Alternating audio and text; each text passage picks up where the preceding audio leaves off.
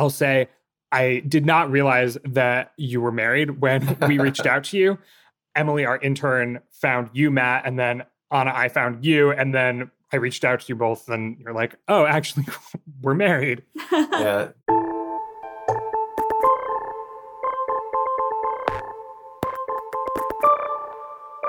Hello, and welcome to the 538 Politics Podcast. I'm Galen Druk. Usually, when a party is locked out of power in Washington, like the Republican Party is today, there's plenty of internal debate about policy, messaging, and who should lead the party next. Think back to this time four years ago. The 2016 postmortem was practically its own genre, and Democratic senators were jockeying for airtime in public hearings, trying to get that viral campaign launching moment. That hasn't quite been the case for the GOP after the 2020 election. Many Republicans don't acknowledge that the party legitimately lost the presidency. And former President Trump remains both popular within the party and eligible for another term. So, introspection, at least publicly, is rare. And the expectation is that if Trump wants the 2024 nomination, it's his. But some Republicans are still jockeying for position to be the next leader of the party. After all, electoral politics are fickle and hard to predict, and it's certainly possible the next presidential nominee of the Republican Party is not Trump. So, who else may try to guide the GOP out of the wilderness? And on what platform? Well, Florida Governor Ron DeSantis has some ideas. And today, we're going to take a look at his politics, how he shaped Florida, and how he could shape the Republican Party. He's considered to be in the political mold of Trump, but more disciplined. And this week, he closed out a state legislative session full of conservative culture war priorities that may well be geared towards a national audience. To help understand DeSantis's politics, I've asked two local reporters to come on the show. So here with me is state government reporter for the Miami Herald, Ana Ceballos. Welcome. Thank you for having me. Also here with us is Bureau Chief of Politico Florida, Matt Dixon. Welcome to the show. Thanks for having me. So, as I mentioned, Florida ended its 2022 legislative session on Monday, and much of what was passed had to do with the country's culture wars. So, let me know if I miss any big ones, but some new bills ban abortion after 15 weeks, limit how and when teachers can address race, sexual orientation, and gender identity in schools, and how companies can address race in diversity trainings, penalize companies that transport immigrants who are in the country illegally into Florida and create a new unit in the Department of State to investigate voting irregularities. What was the impetus for this session's priorities? Ana, kick us off. Sure. I mean, that was a, a mouthful, right, yeah. of, of culture, conservative cultural issues. So, one thing to keep in mind with our legislature here, you know, it's it's dominated by Republicans. The leader of the party is Governor Ron DeSantis, and a lot of these legislative items on the wish list were at the request of Governor Ron DeSantis. And you have to think about it as policy that is being looked at through a national lens, right? I mean, there's a lot of the discussions that were being had in committee rooms throughout the 60 day legislative session were not very focused on Florida specific examples, but there was an impetus, if you will, of actions based on what is being talked about at the national level, what is popular among conservatives. And we started seeing these cultural fights brewing in school board meetings, for example, when on issues with curriculum since last summer. The State Board of Education here in Florida, at the request of Governor Ron DeSantis, banned anything that had to do with the concept of critical race theory. So then it was also the polarization over the masking issue. So school board meetings became pretty much a battleground. And when the legislature came back for session, it was pretty much reflected on the policy that they were trying to implement statewide.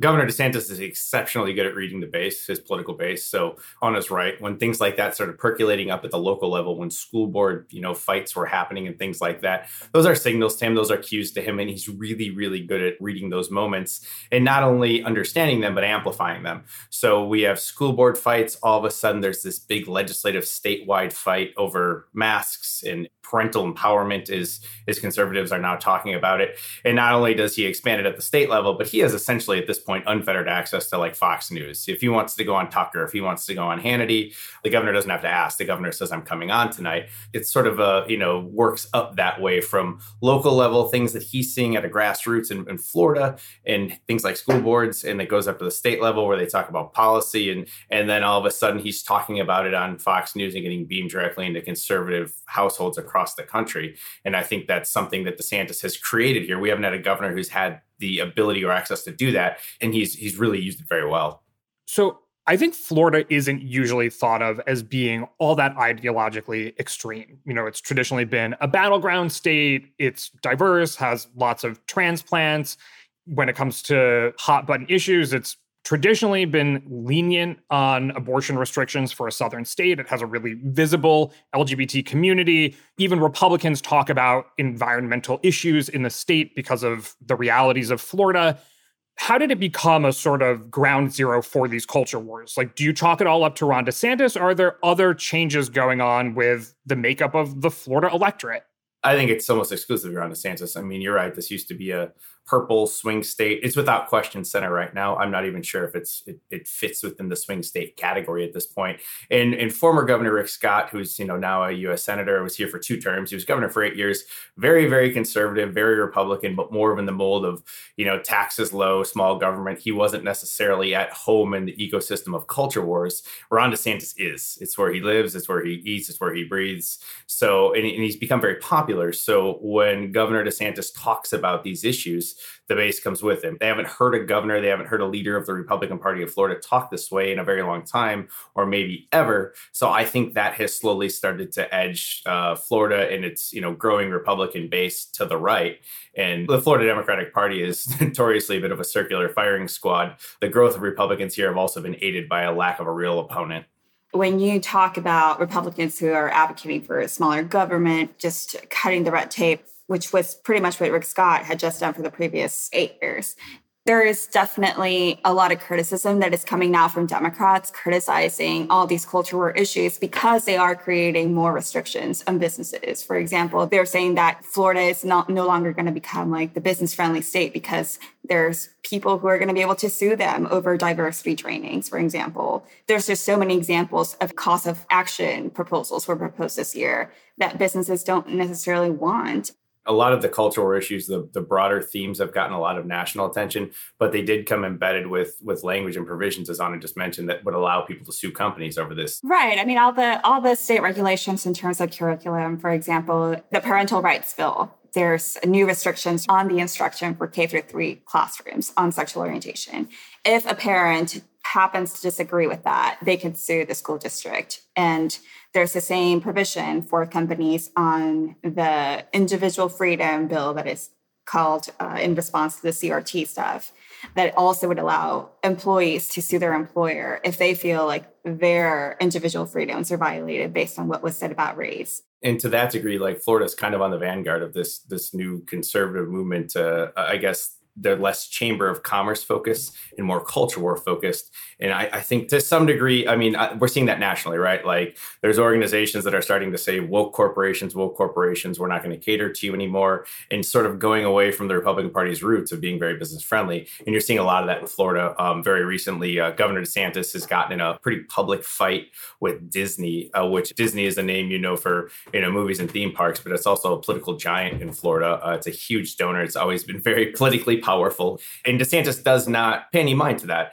Some of the same considerations that past Republican governors have, have made as far as being business friendly and passing policies that a, the business lobby wants is something that is no longer really his top consideration anymore. In fact, he has sort of vilified those organizations and you know used that to energize his base.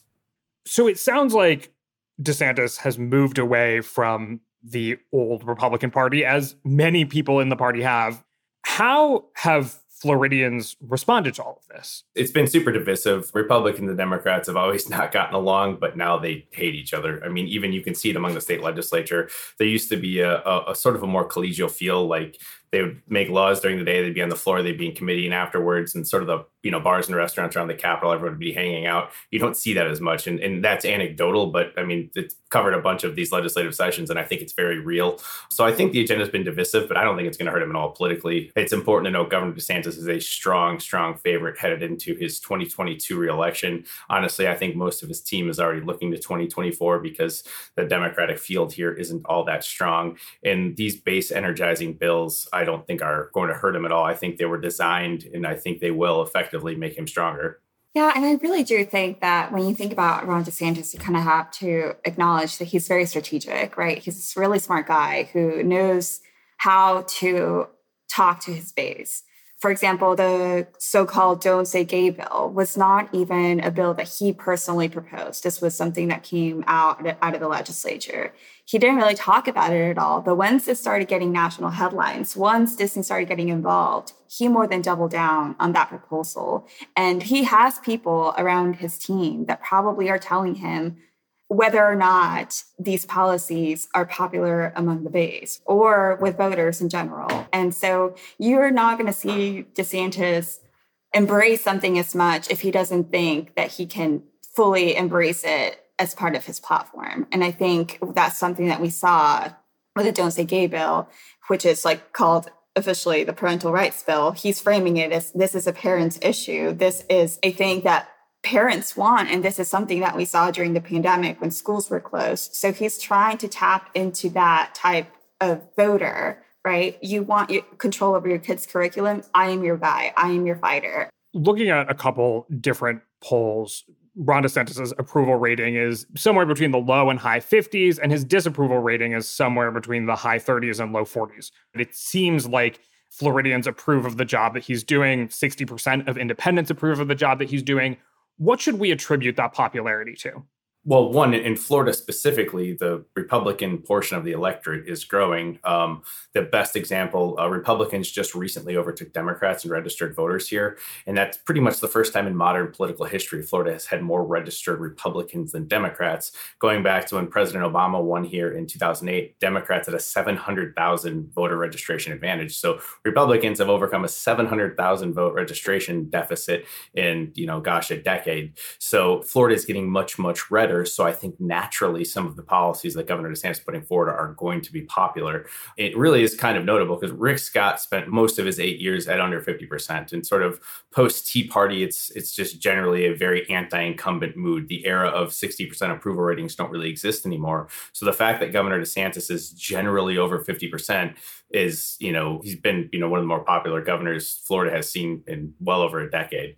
And it's, uh, I, I think it's a signal that the state is is headed in one direction politically. And I think a lot of that has to do with the pandemic. We're coming out of two years now, or yeah, right. It's been two years. Yeah. Time doesn't matter anymore.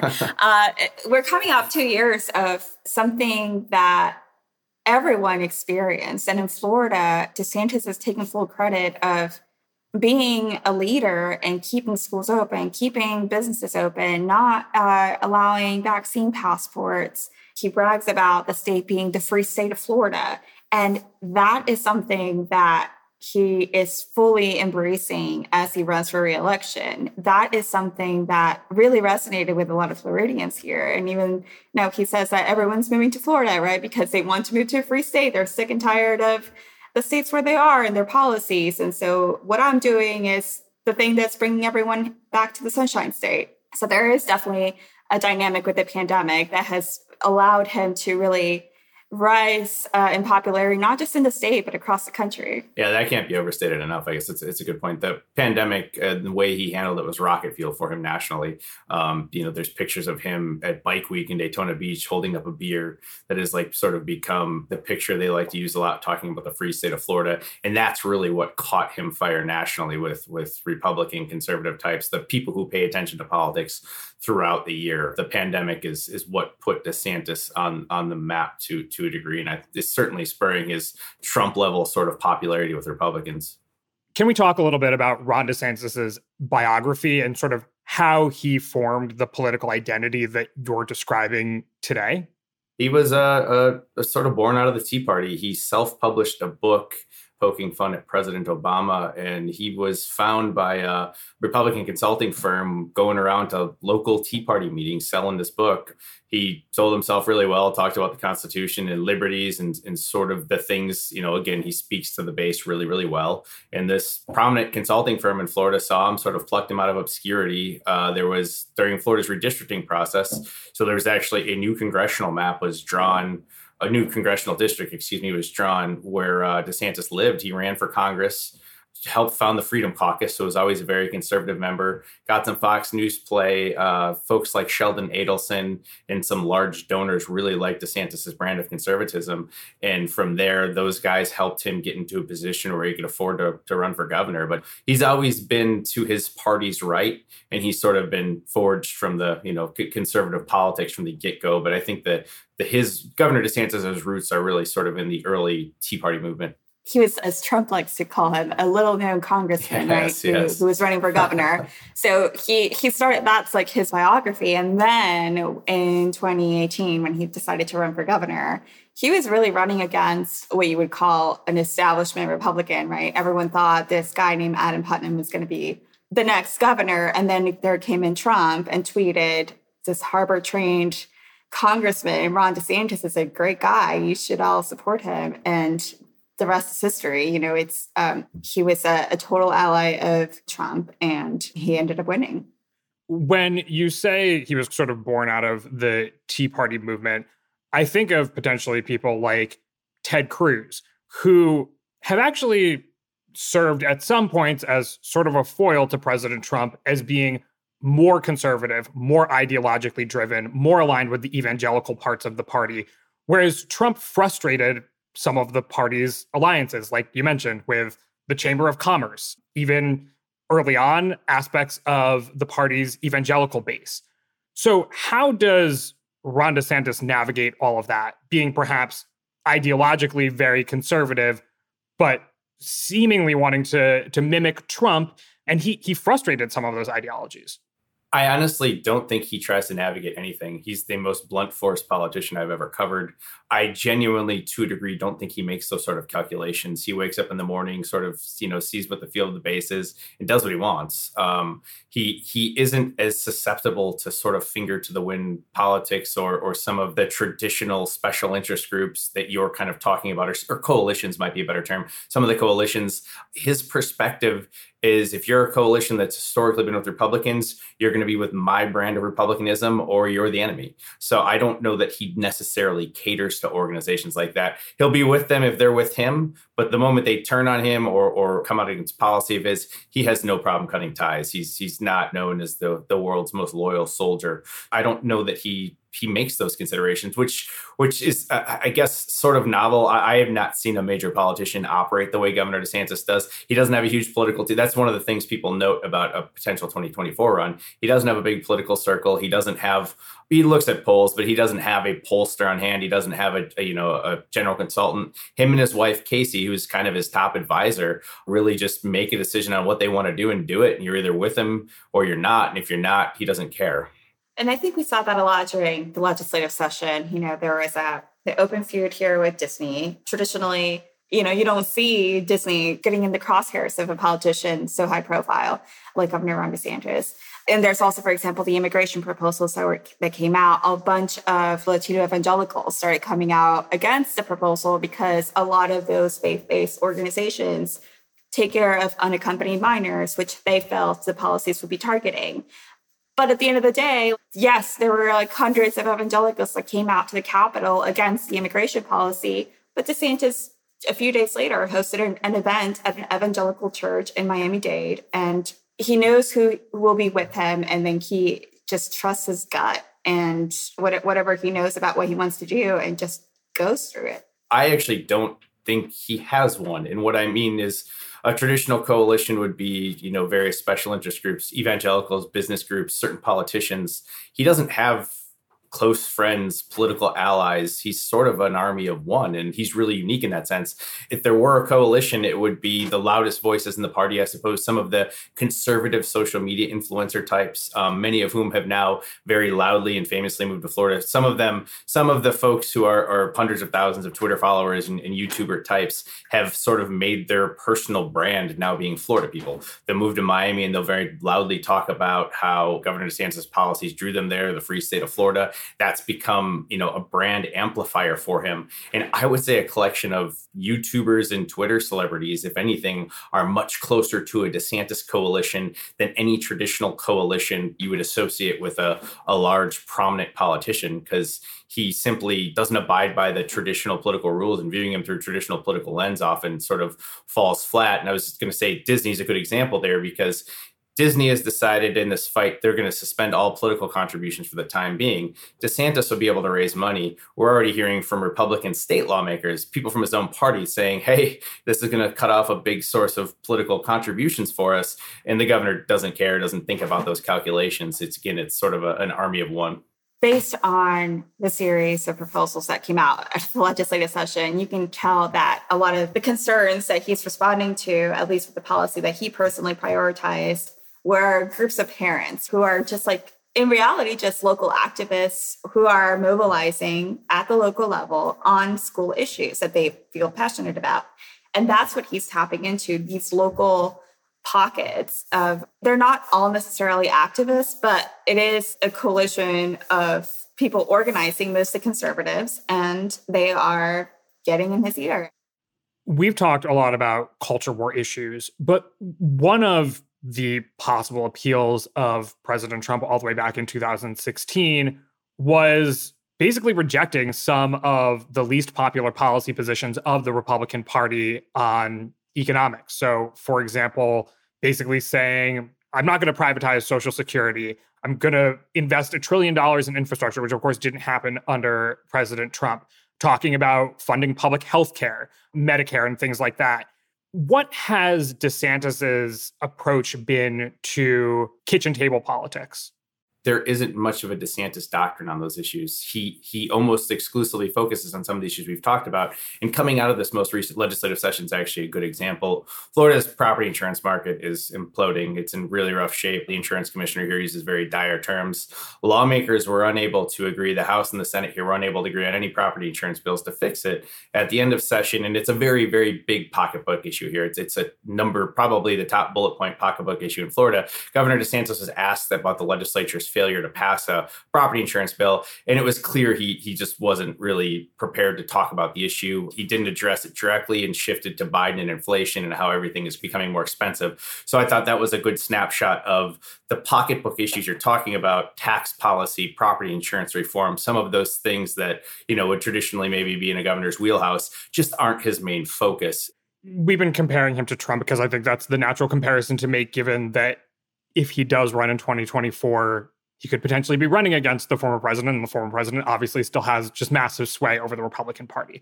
So, looking at an analysis from Bloomberg in 2021, quote, a fifth of the $55 million that DeSantis has raised this year came from hedge fund billionaires, private equity bankers, investment managers, and other finance industry donors. Trump, who got less than 2% of his 2020 reelection funds from Wall Street, has raised the bulk of his $100 million war chest from small donors we have suggested that Ron DeSantis is also not a Chamber of Commerce Republican like Trump wasn't either.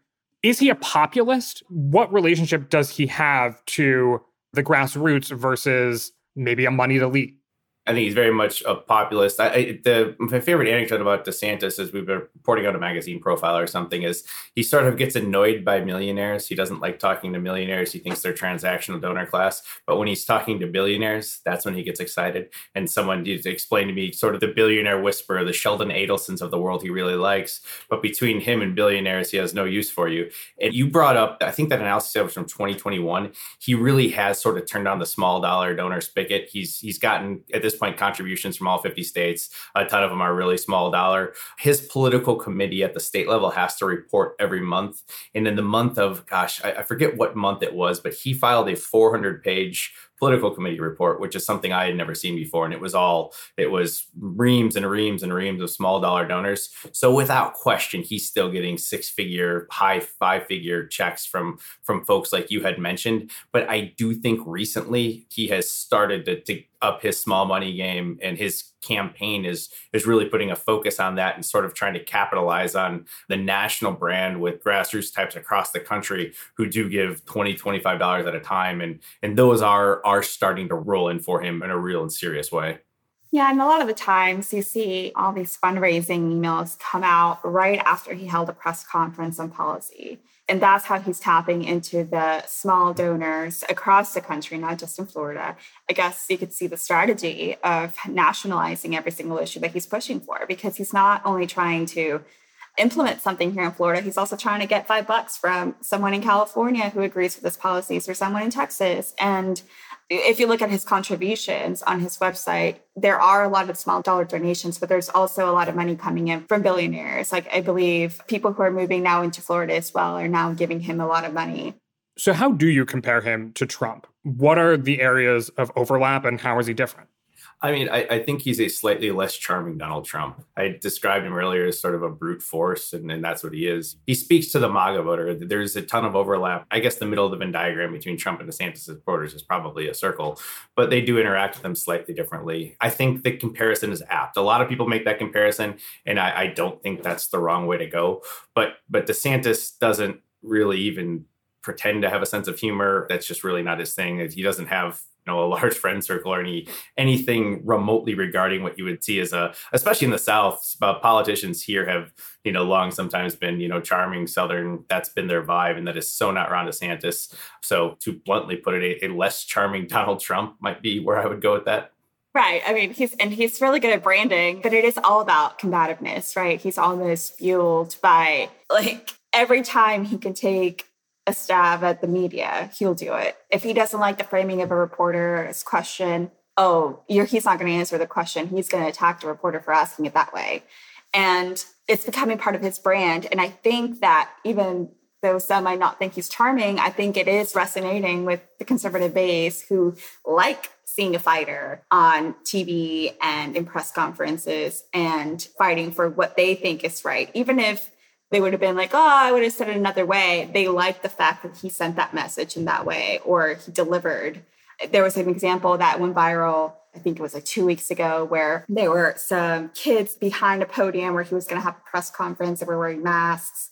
And he told them to take off the mask. And a lot of people might have agreed with that, but the way that he did it was he was wagging his finger and telling saying it in a tone that struck some people you know, like it rubbed some people the wrong way. And then it all became about the media. How dare the media like criticize DeSantis? Like he was just telling them that they had the option to take off the mask. It's like, well, like if you listen to the video, it was a little bit more combative than that. And some parents were upset about how he was talking to children.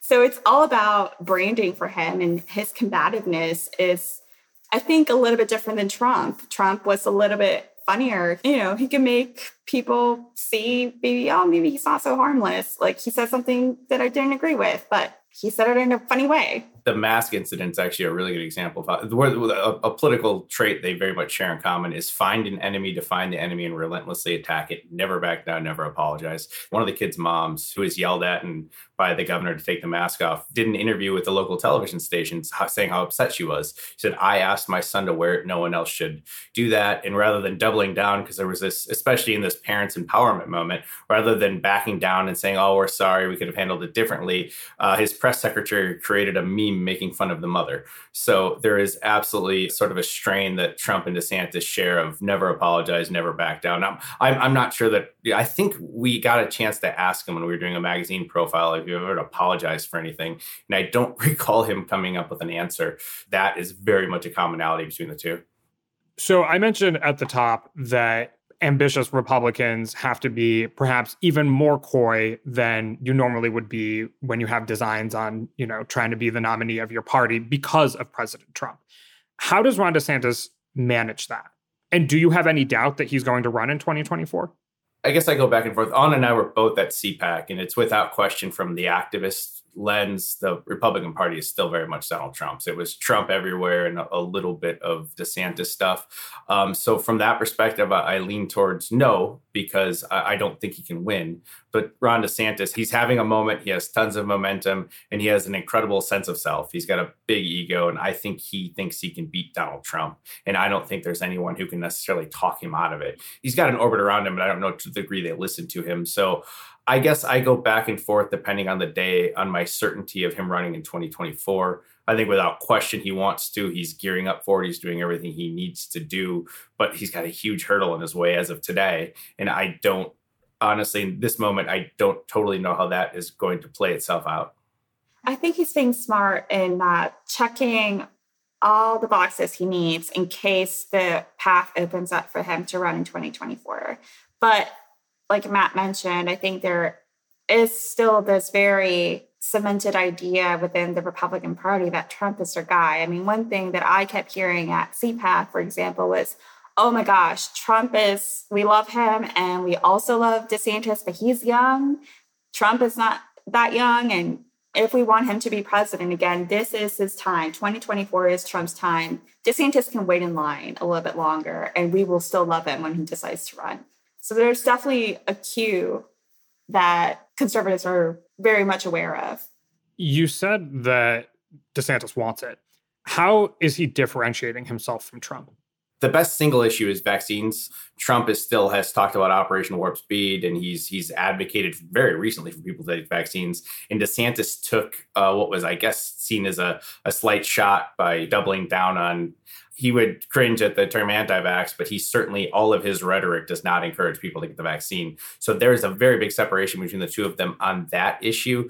And there's been some personal gripes behind the scenes where the two don't have the best relationship that they used to. But from a policy perspective, I'm, I'm not sure that he's necessarily trying to. He's he's doubling down and leaning his shoulder into some of the biggest policy fights that the MAGA cut really likes. But big picture, I'm not sure he's trying to detach himself from that necessarily. What about the results of the 2020 election? Has he backed Trump up on the idea that the election was fraudulent and that Trump, in fact, won? He's tried to toe the line. He, he hasn't said that folks who say the election was stolen are wrong. Trump won here by 3.2 points, which is a landslide in Florida. Florida's a one point state. So Trump won here in a big way. So he has done things like you had mentioned at the top. Uh, he pushed to create this elections investigation unit, but he hasn't done things like call for an audit. So he, he's tried to toe that line by not saying that that segment of the party is wrong because he wants their support, but he's also hasn't gone full throated like in you know Wisconsin, for instance, where they have a former Supreme Court justice of the state, you know, doing this widespread election audit. None of that's ever been in play here in Florida. I think the voting bill that we saw this year was a great example of how he's toeing that line. He created a body to investigate voting irregularities. But like this all came about after he was getting a lot of pressure from conservatives to do an audit and he didn't call for an audit. And so it's he's definitely toeing the line. He's also been asked of whether Pence or Trump are right in terms of how the certification should have gone. And he didn't really want to answer that question. So he tries to stay out of taking sides on that specific issue. And so publicly, like he's not one to amplify that issue for himself. Wrapping up here, usually when you run for president, you try to get a bunch of different parts of the party to back you up donors, different interest groups, different pieces of the broad coalition. You've said that he doesn't pay too much attention. He sort of does what he what he wants. But what is his relationship like with the rest of the party? Does somebody who has no working relationship whatsoever with President Trump, like Mitch McConnell, have an interest in potentially supporting someone like Ron DeSantis in 2024? The answer is I don't know that the two have intersected enough. So I don't know if Mitch McConnell and Ron DeSantis where they are personally, but I would say philosophically, there's Mitch McConnell is not a Ron DeSantis Republican. I do think he is going to get some of the biggest donors supporting him, biggest party donors from across the country, writing him checks simply because they do agree with him philosophically. It's not necessarily that he's catering or pandering to them, but the free state of Florida, the staying open during the pandemic resonates on the conservative end of the party from the grassroots up to the donor elite everyone likes that message. And i think the more you talk to people on the far right flank of the party they're going to support him just because of that. He's not catering or coalition building or trying to do anything that's outside of Ron DeSantis' comfort zone. But because he acted the way he did, and there's the liberty, the free state of Florida stuff, that's going to attract money and attention from donor elites and, and party bigwigs. But I, I, don't believe that he's the sort of guy that a Mitch McConnell type or a more establishment sort of Republican is really going to get behind unless they have to. And there's also the example of just last year before there was like a break from the lawmaking session, but he was traveling all over the country holding fundraisers. So he's not really having any problems finding supporters in other parts of the country. And he was in New Jersey, he was in California, he was raising millions and millions and millions of dollars every month. And if that is not an indication of how he could build his own national coalition based on that alone, I think it's there's definitely signs that even if some members of the party might not totally agree with him, he can definitely pull his weight and raising some money and gaining support at the national level. All right. Well, let's leave it there. Thank you so much for joining me today. Great. Thank you. Of course. Thank you. Ana Ceballos is a state government reporter for the Miami Herald, and Matt Dixon is the bureau chief of Politico Florida. My name is Galen Druke. Claire Bidigare-Curtis is on audio editing. Chadwick Matlin is our editorial director, and Emily Vanuski is our intern. You can get in touch by emailing us at podcasts at 538.com. You can also, of course, tweet at us with any questions or comments. If you're a fan of the show, leave us a rating or a review in the Apple Podcast Store or tell someone about us. Thanks for listening, and we'll see you soon.